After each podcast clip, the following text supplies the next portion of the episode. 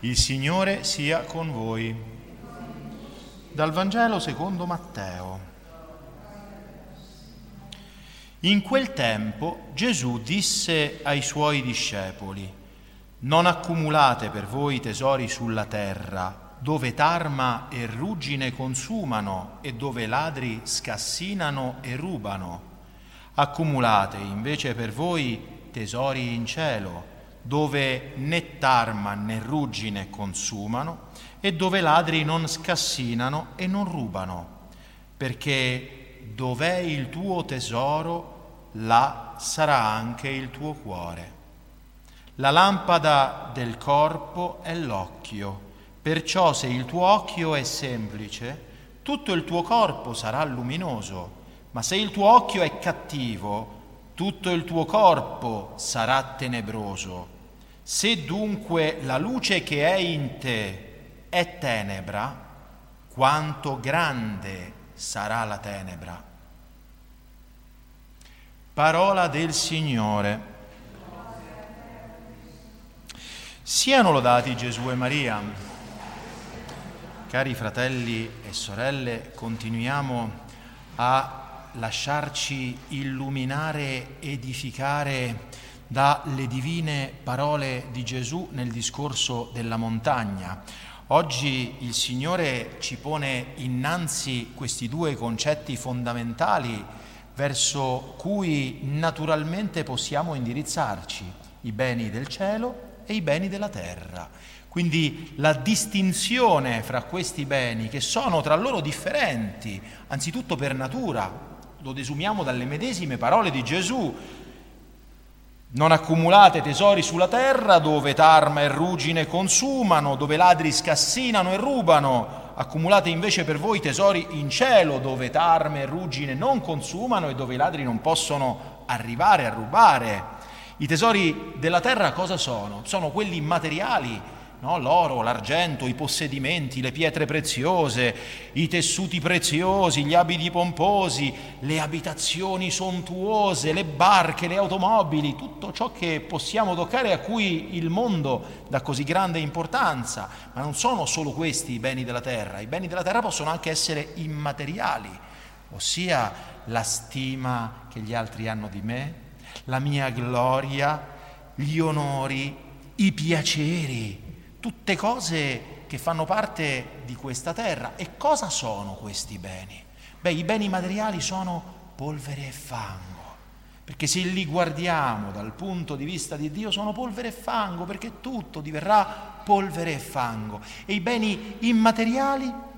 Vento, fumo, vanità, inutilità, nulla in se stessi, anzi origine di afflizioni per lo spirito. E invece cosa sono i tesori celesti? Come facciamo ad accumulare tesori in cielo? I tesori per il cielo sono i nostri atti di virtù, di carità, di pazienza, di mortificazione, di temperanza, le elemosine, le opere di misericordia, le nostre preghiere, tutti atti che sono meritori e che il Signore ci ripaga sin da ora con la sua grazia e non solo ci ripaga sin da ora con la sua grazia, ma questa stessa grazia che noi accumuliamo per suo dono e per sua liberalità è il nostro patrimonio celeste, perché il livello di grazia che avremo raggiunto nel momento della morte sarà il nostro livello di gloria eterna. La grazia e la gloria sono la medesima cosa, solo che la grazia è qui, la gloria è è lì. E quanta più grazia accumuliamo qui, grazie a questi atti virtuosi, a, questi, a queste opere di misericordia, a queste, a queste opere che ci danno merito alle nostre preghiere e alle nostre buone azioni, tanto più grande sarà la nostra gloria in cielo. Ancora, differiscono nella modalità in cui i beni vengono acquistati. I beni della terra sono difficili da acquistare No, uno che vuole diventare ricco in questo mondo, ma che fatica che deve fare? Si deve votare interamente a quell'opera e non solo deve avere un grande ingegno, deve avere grande fortuna, molto spesso deve essere spregiudicato, difficile, è, ma milioni di persone vorrebbero diventare ricche, ma quante poi effettivamente riescono ad accumulare tutti i beni che vorrebbero? Pochi. Invece i beni del cielo sono a disposizione di tutti. Non sono necessari titoli di studio, non non sono necessarie buone occasioni, no? Perché la grazia è a disposizione di tutti, tutti possono pregare il Signore, tutti possono sfruttare l'istante in cui si trovano per fare un atto puro d'amore al Signore, già quello è un atto meritorio per il cielo. Le occasioni per praticare le virtù ci si presentano in ogni istante nella nostra giornata, nella nostra vita. E ripeto, non bisogna avere una specializzazione, non è richiesta. Ancora, differiscono i beni del cielo i beni della terra per il loro aumento. Vedete, il cuore, il nostro cuore, è per natura sua insaziabile, per natura sua insaziabile, tanto che si diriga ad amare i beni della terra, quanto che si dirige ad amare i beni del cielo. Perché? Perché quando ci prendi gusto in una direzione o nell'altra, quando ci prendi non ne vuoi mai avere abbastanza. Ed è proprio così, è proprio così.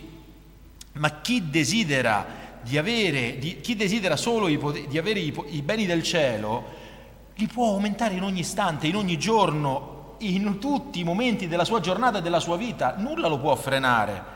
E invece chi desidera i beni della terra, quante cose possono frapporsi fra lui e il suo acquisto e il suo arricchirsi sempre di più.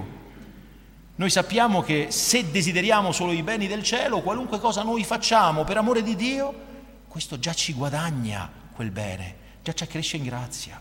Ancora differiscono i beni del cielo e della terra per la loro conservazione a quante disgrazie o eventi indipendenti dalla nostra volontà sono esposti i beni della terra, no? Solo il Signore lo sa. La ruggine consuma, il tarlo, il tar, la tarma corrode, i vermi rodono, la vecchiaia distrugge, i ladri rubano, gli incendi divorano, i naufragi inghiottiscono, le banche falliscono, mille accidenti annientano ogni giorno le più vistose fortune. E i beni della terra immateriali sono forse più stabili di questi? Meno che mai. Sic transit gloria mundi, la gloria del mondo, lo sapevano anche i latini, va via in un istante. Non sei neanche morto che già ti hanno dimenticato. La memoria va via, passa velocemente, ma colui che ha il suo tesoro in cielo è sempre sicuro da ogni pericolo e sollecitudine. Perché? Perché sa benissimo che l'unico pericolo di perdere il suo tesoro risiede in lui stesso. Io solo sono il per il nemico di me stesso, nessun altro me lo può togliere questo tesoro, né potenze umane né sovraumane, solo io posso privarmene. Ancora, questi beni del cielo e della terra differiscono per il loro possesso. Perché? Perché, vedete, normalmente aumentando i beni del cielo, si diventa naturalmente migliori perché ci facciamo santi. E non è esattamente la stessa cosa per i beni del mondo. Perché? Perché più aumentano i beni del mondo e non si diventa proprio migliori, no? Difficilmente si riesce a rimanere uguali a se stessi e a non farsi schiavizzare da questi beni. No, il possesso dei beni terreni, anzi, spesso avvilisce il cuore e acceca lo spirito. Il cuore, fratelli e sorelle, partecipa della natura dei beni che ama. Dov'è il tuo tesoro, là sarà anche il tuo cuore, dice il Signore proprio in questo Vangelo. E che cos'è un cuore che mette la sua felicità nei beni della terra? È un cuore di fango, servile, materiale, basso, cupido, terreno, vile, spregevole, che si nutre solo di chimere e leggerezze. All'opposto, un, lav- un cuore che lavora solo per Dio e per i beni del cielo, ha il suo tesoro in cielo, è un cuore nobile, generoso, elevato, sublime, celeste, divino, santo. Che cos'è il cuore di un santo che guarda solo al cielo? No? Vogliamo sapere dunque dov'è il nostro tesoro? Guardiamo il nostro cuore, esaminiamoci un po'. Dov'è che il nostro cuore si dirige più abitualmente, più facilmente, quasi direi naturalmente. verso chi o cosa in questo mondo siamo inclini. Perché vedete, può essere un chi, può essere un cosa, può essere una situazione, ma dov'è il nostro cuore? Per capire dov'è il nostro tesoro, se siamo più tempo con il cuore in terra o in cielo, o preferibilmente in terra o in cielo. Il possesso dei beni della terra, fratelli e sorelle, acceca lo spirito e la ragione. Sentite che dice Gesù, la lampada del corpo è l'occhio, perciò se il tuo occhio è semplice, tutto il tuo corpo sarà luminoso. Che cos'è quest'occhio? È l'occhio fisico? Evidentemente no, è l'occhio spirituale. Che cos'è l'occhio spirituale? La nostra ragione che è lampada, luce interiore che abbiamo, quella luce interiore di vita che ci dà il Signore, quella facoltà di comprendere il mondo che abbiamo intorno a noi. E com'è la nostra ragione, il nostro giudizio sulle cose del mondo? Se abbiamo gli occhi sani, puri e non viziati da alcun corpo estraneo, possiamo vedere bene. E ugualmente per la nostra ragione. Se abbiamo una ragione sana, sana, non viziata da alcun corpo estraneo e quindi non viziosa, perché normalmente l'effetto del peccato e del vizio è proprio quello di ottenebrare la ragione, proprio da lì, perché? Perché io inizio a peccare e farò di tutto per giustificarlo quel peccato, per piegare la mia ragione a dire che quella cosa che in effetti so essere cattiva e per fede, spesso anche per ragione, no, in realtà non è cattiva ma è buona allora noi siamo e operiamo nella luce se abbiamo una ragione retta. E chi ha la ragione retta? Colui che si affatica per il cielo. Egli sente che si trova e che cammina nella luce che non è fuori strada, vede le cose del mondo tali e quali esse sono in se stesse, non per quello che il mondo gli dice che esse siano. Capite? È sottile questa cosa, vedere, mondo, vedere, le cose del mondo per ciò che esse sono e dare il giusto valore alle cose del mondo per quello che hanno dinanzi a Dio, non per quello che il mondo dona loro. A quante cose il mondo dà importanza e valore che dinanzi a Dio non valgono nulla? È proprio lì, i beni della terra, materiali o immateriali. Se il nostro occhio è viziato, se non è semplice, se non è per così dire coperto da una spessa caligine, come discerneremo gli oggetti, il bene e il male? Quanto è grande, fratelli e sorelle, l'accecamento di coloro che amano solo i beni della terra, gustano, stimano e cercano solo quelli e arrivano a dubitare che ve ne siano altri, anzi arrivano a negare che vi possa essere una vita al di là della morte, che vi possa essere una remunerazione, cioè una ricompensa o una punizione per le nostre azioni, che vi possano essere il paradiso e l'inferno. Dove ci andiamo, fratelli e sorelle?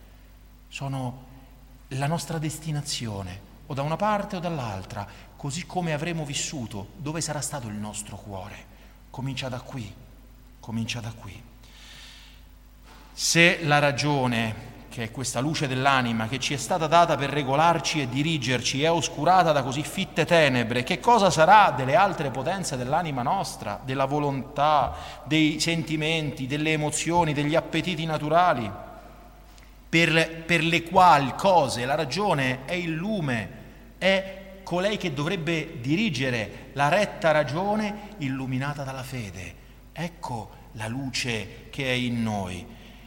Chi, non, chi ha una ragione ottenebrata finisce in un abisso di peccati, di cupidigia, di inclinazione al male, finisce schiavo di tutte le inclinazioni disordinate del suo cuore e delle sue passioni disordinate. Quanto dunque, fratelli e sorelle, è importante la purificazione della nostra mente, purificare continuamente l'occhio della nostra anima, fortificandolo con i lumi della fede, con i lumi della fede.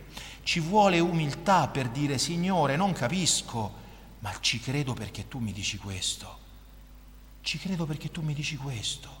Io non lo capisco, però ti credo perché tu me lo hai rivelato. Ancora, ultima distinzione, differiscono i beni della terra e i beni del cielo per il loro godimento, per la loro consumazione.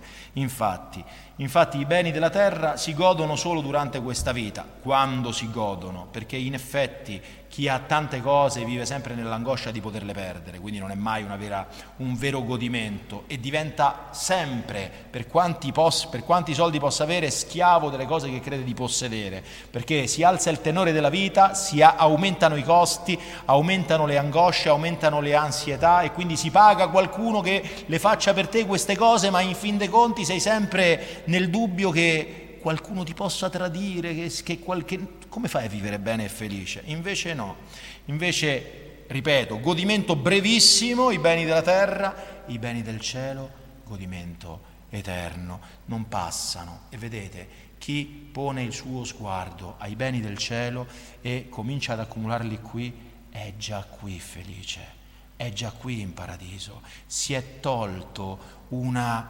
quantità di problemi che vengono con i beni del mondo che, che non, so, non è spiegabile se non a chi sceglie veramente la povertà volontaria, la povertà da tutte le cose, la liberazione da tutte le schiavitù. No? La, la Madonna povertà per San Francesco era la sposa più ambita di questo mondo, perché? Perché lui l'aveva capito, perché è la stessa sposa che aveva preso per sé lo stesso Signore venendo nel mondo. Gesù venendo nel mondo, non ha voluto prendere niente di queste cose, delle cose del mondo. Ha considerato davvero, per parafrasare San Paolo, spazzatura tutte le cose di questo mondo, facendoci vedere che il vero tesoro è altrove, un tesoro che ladro non potrà rubare, che ruggine non potrà corrodere e che se saremo stati fedeli godremo in eterno. Siano lodati Gesù e Maria.